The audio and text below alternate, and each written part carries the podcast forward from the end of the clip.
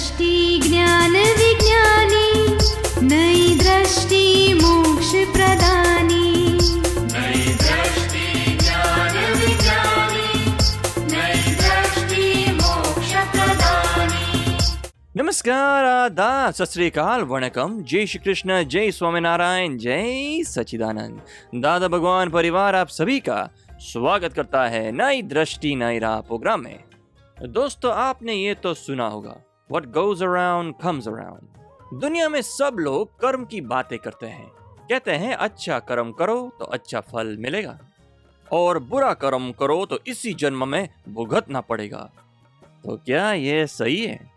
पूरी ज़िंदगी जो हम कर्म करते हैं, क्या उसका इसी जन्म में भुगतना पड़ता है?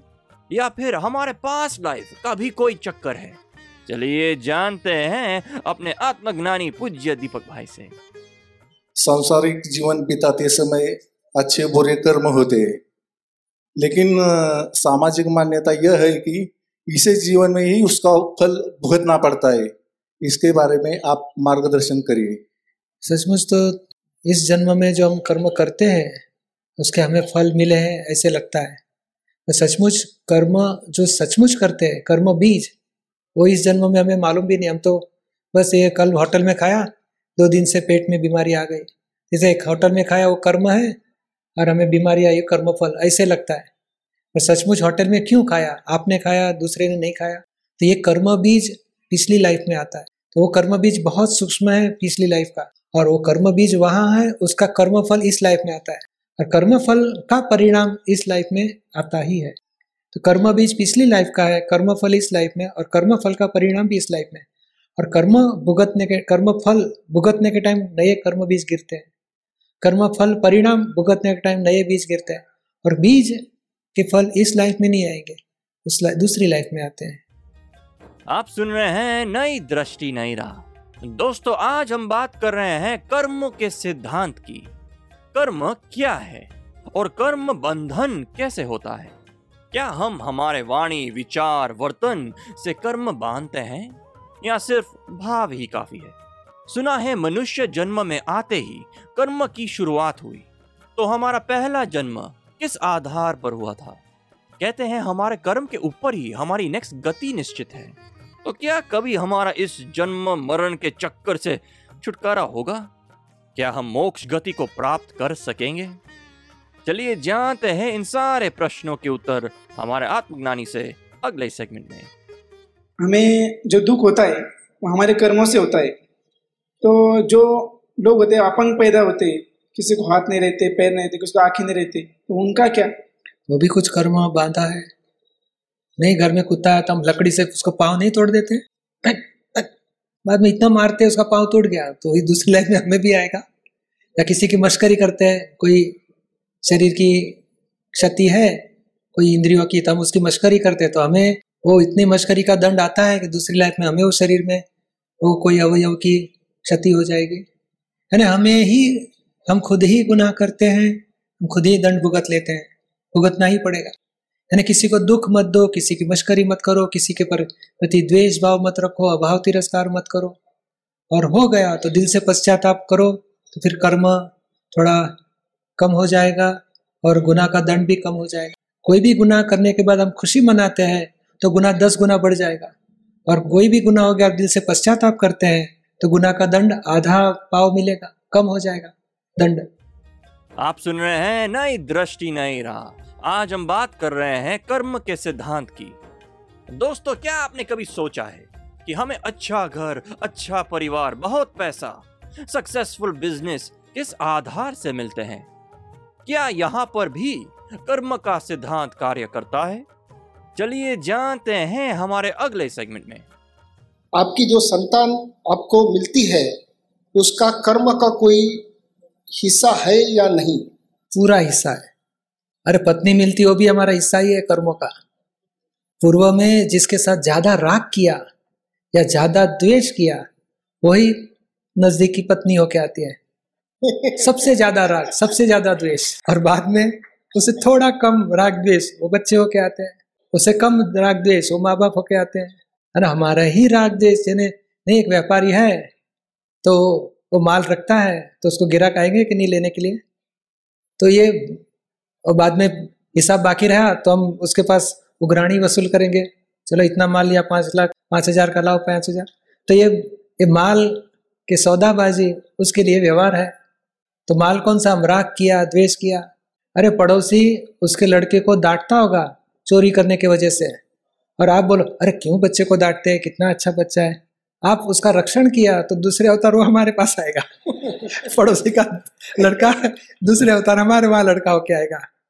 नहीं, कभी अंकल को बोलते हैं ना, हमारे चाचा जी को जिनकी में पाव रखेगा तो मार डालेगा तो हमारे घर पे नहीं आना चाहिए। तो ऐसा है, वैसा है।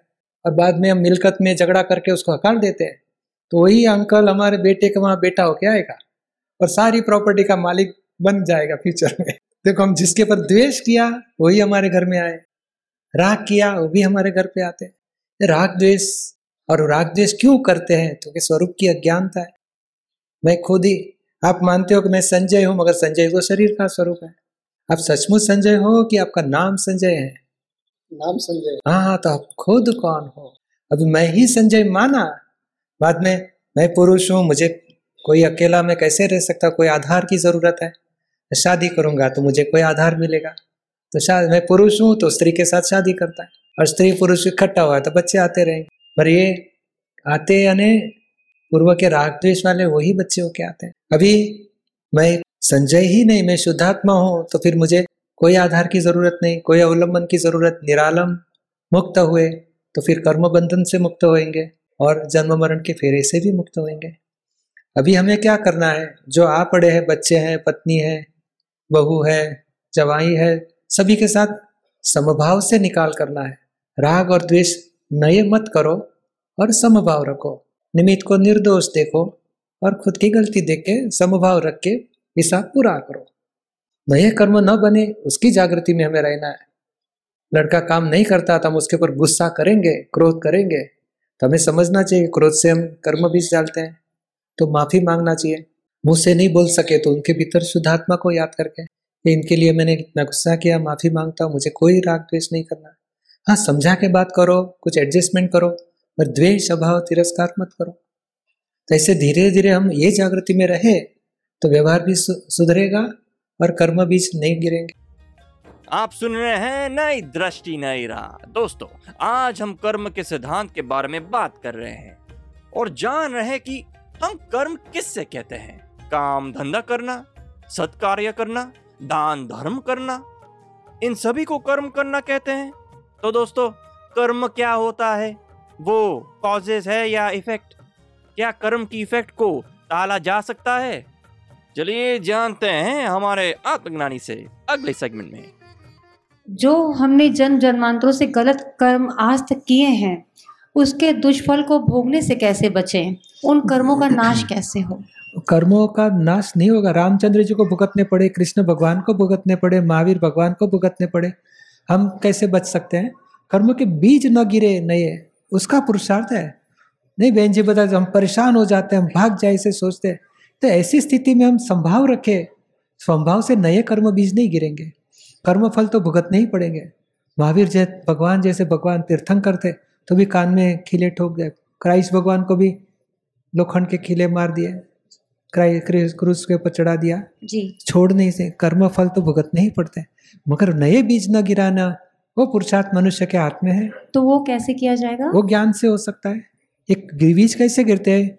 मैं ही सुप्रीत कौर हूँ मैंने किया। कर्ता भाव से कर्म बंधन होते हैं। और करने वाला कौन है बताते हैं। और मैं खुद कौन हूँ? जानकारी प्राप्त हो जाती है। वो जागृति में रहने से नए कर्म बीज नहीं गिरेंगे। जी। आप सुन रहे हैं नई दृष्टि नई राह। आज हम बात कर रहे हैं कर्म के सिद्धांत की। कर्म क्या है? कैसे बनता है? कर्म करना करवाना और अनुमोदन करना उसका परिणाम क्या होता है? क्या समूह में किए हुए कर्म का भुगतान भी समूह में होता है? चलिए समझते हैं हमारे आत्मज्ञानी से। हम एक साथ कई जन्मों के कर्मों के फल भुगतते हैं। मनुष्य जन्म में या थोड़ा थोड़ा करके हर जन्म में भुगतते हैं। एक्चुअली पिछले जन्म का इस लाइफ में पूरा हो जाता है। पिछले जन्म में कितने भी, जितने भी कॉजेज किए हैं, इस लाइफ में इसके फल पूरे हो जाते हैं। इस लाइफ में नए कॉजेज जितने भी करते हैं, उसके फल दूसरी लाइफ में आते हैं। ये सिद्धांत है। ये जैसे ये बिज़नेस करते हैं 2005 में किया तो 2006 में कितने ग्राहक के साथ व्यवहार होगा तो तीन लेने वाले, पाँच देने वाले, उतना ही होगा। और 500 आदमी के साथ व्यवहार किया तो उसमें से 400 बांटने तो छूट जाएँगे, क्योंकि हिसाब पूरा हो गया है। तो यही, और जितना माल पड़ा है, उसके हिसाब से नए ग्राहक आएँगे, और कैश पड़ी है, उसे वो खुद नया कुछ परचेस कर सकेगा, माल खरीदेगा तो नया ग्राहक आएँगे। तो ऐसे जीवन का व्यवहार है। पिछली 2005 में जितना भी बिज़नेस किया, उसमें से एक्सट्रैक्ट जो जो बैलेंस शीट है, उतना ही कैरी फॉरवर्ड होता है। स्टॉक कैश एंड जो दो तीन आठ है आदमी, वही कैरी फॉरवर्ड होएँगे। और 2007 में क्या होएगा? 2006 का बैलेंस शीट आएगा। ऐसे हर लाइफ में पिछला लाइफ का बैलेंस शीट कर्मफल आता है। हाँ तो कर्म बीज पिछली लाइफ में डाले जाते हैं कर्मफल इस लाइफ में आते हैं। तो ये आपका यही सारे जन्म का भुगतान हो जाए और नए चार्ज नहीं करे तो क्या हो सकता है कि यही आखिरी जन्म हो? तो सच्ची बात है पूरे डिस्चार्ज कर्म भुगत लिए नए कर्म चार्ज नहीं होने दिए तो लास्ट आखिरी जन्म हो सकता है। मगर संपूर्ण चार्ज स्टॉप होना ये अक्रम विज्ञान है, उसमें एक दृष्टि मिलती है। आप दादाजी की पाँच आज्ञा जितनी पालन करो तो पाँच आज्ञा वो खुद ही कर्म चार्ज करती है। मगर कितना? वे टू मोक्ष मार्ग। और संसार में भटकने के सब कर्म चार्ज स्टॉप हो जाता है। और ये जो कर्म चार्ज हुआ, पाँच आज्ञा पालन करने से, वो एक दो लाइफ देगा और बाद में वो भी खत्म हो जाएगा तो मोक्ष हो जाएगा। आप सुन रहे हैं नई दृष्टि, नई राह। और आज हम बात कर रहे हैं कर्मों के सिद्धांत की। दोस्तों क्या कर्मों के भी कोई प्रकार होते हैं? अगर है तो कितने प्रकार है? चलिए समझते हैं हमारे आत्मज्ञानी से। इंसान से मृत्यु के बाद में इंसान से इंसान ही पैदा होना चाहिए फिर उसमें जानवर गति देव गति या नरक गति बताया जाता है। इसके बारे में समझाइए। एक्चुअली क्या है कि इंसान जो दिखता है पाँच इंद्रिय सब मनुष्य जो दिखता है वो कर्म फल भुगत रहा है। और कर्म फल भुगतने के टाइम भीतर में कौन से भाव है, उसके हिसाब से कर्म बंधन चार्ज होता है। और वो चार्ज के हिसाब से उसको जानवर गति, मनुष्य गति, देव गति या नर गति होगी। फॉर एग्ज़ाम्पल समझ लो कुछ अच्छा बंगला है अच्छा धंधा चलता है तो हमें लगता है कितना अच्छा आदमी है, दान भी देता है। और भीतर में देखेंगे तो भीतर में क्या है दान देने के टाइम हमारे वो ज़मीन लेनी है सारा दान देगा तो जरा नाम अच्छा होगा तो हमको आसान हो जाएगा। इंटेंशन उसका खराब है, दानत बिगड़ती है। और बाद में अणहक के विषय, अणहक की लक्ष्मी, वो चीटिंग करके दूसरे से पैसे ज़्यादा खींच लेता है। तो ये मनुष्य में से जानवर में जाने की तैयारी कर रहा है। और सेवा करता है, परोपकार करता है, दान करता है और भक्ति भाव से कि नहीं, मुझे दूसरे को सुख देना है, शांति देनी है हेल्प करनी है। तो मनुष्य कर्म ऐसा बांधेगा मानवता का, वापस मनुष्य में जन्म हो पाएगा। और सारी ज़िंदगी दूसरे के सुख के लिए ही जीता है। देवगति में भी जा सकता है। और अनर्थ दूसरे को हेतु बिना और अनर्थ दुख देता है या हिंसा करता है, मार डालता है तो नरगति में भी जाए। यानी भीतर में कौन से प्रकार के भाव है? जब क्रोध करता है तो भीतर में पश्चाताप भी हो सकता है और खुशी भी होती है किसी को। अरे, देखो, सुधार दिया क्रोध करने के बाद। तो ये भीतर में भाव अलग है और बाहर की क्रिया अलग है।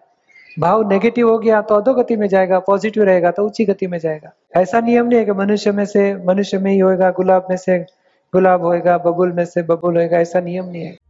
आप सुन रहे हैं नई दृष्टि, नई राह, जो सुलझाता है ज़िंदगी के हर सवाल को। दोस्तों तो एक छोटा सा भाव ही हमारे अगले जन्म की मन, वचन, काया की बैटरी को चार्ज करता है और हमारे संसार व्यवहार की घटमाल को चलाता रहता है। ज्ञानी से ज्ञान पाकर ही इन सारे कर्मों से मुक्ति मिल सकती है। तो चलिए, आत्मज्ञानी से ज्ञान पाने के लिए, अधिक जानकारी के लिए लॉग ऑन करें Hindi dot Dada Bhagwan dot O R G या फिर ईमेल करें Dada on radio at U S dot Dada Bhagwan dot O R G या फिर फ़ोन लगाए one eight seven seven five zero five three two three two extension twenty three आज के लिए हमें दे इजाज़त। कल फिर मुलाकात होगी। तब तक के लिए स्टे इन द प्रेजेंट जय सचिदानंद दृष्टि ज्ञान विज्ञान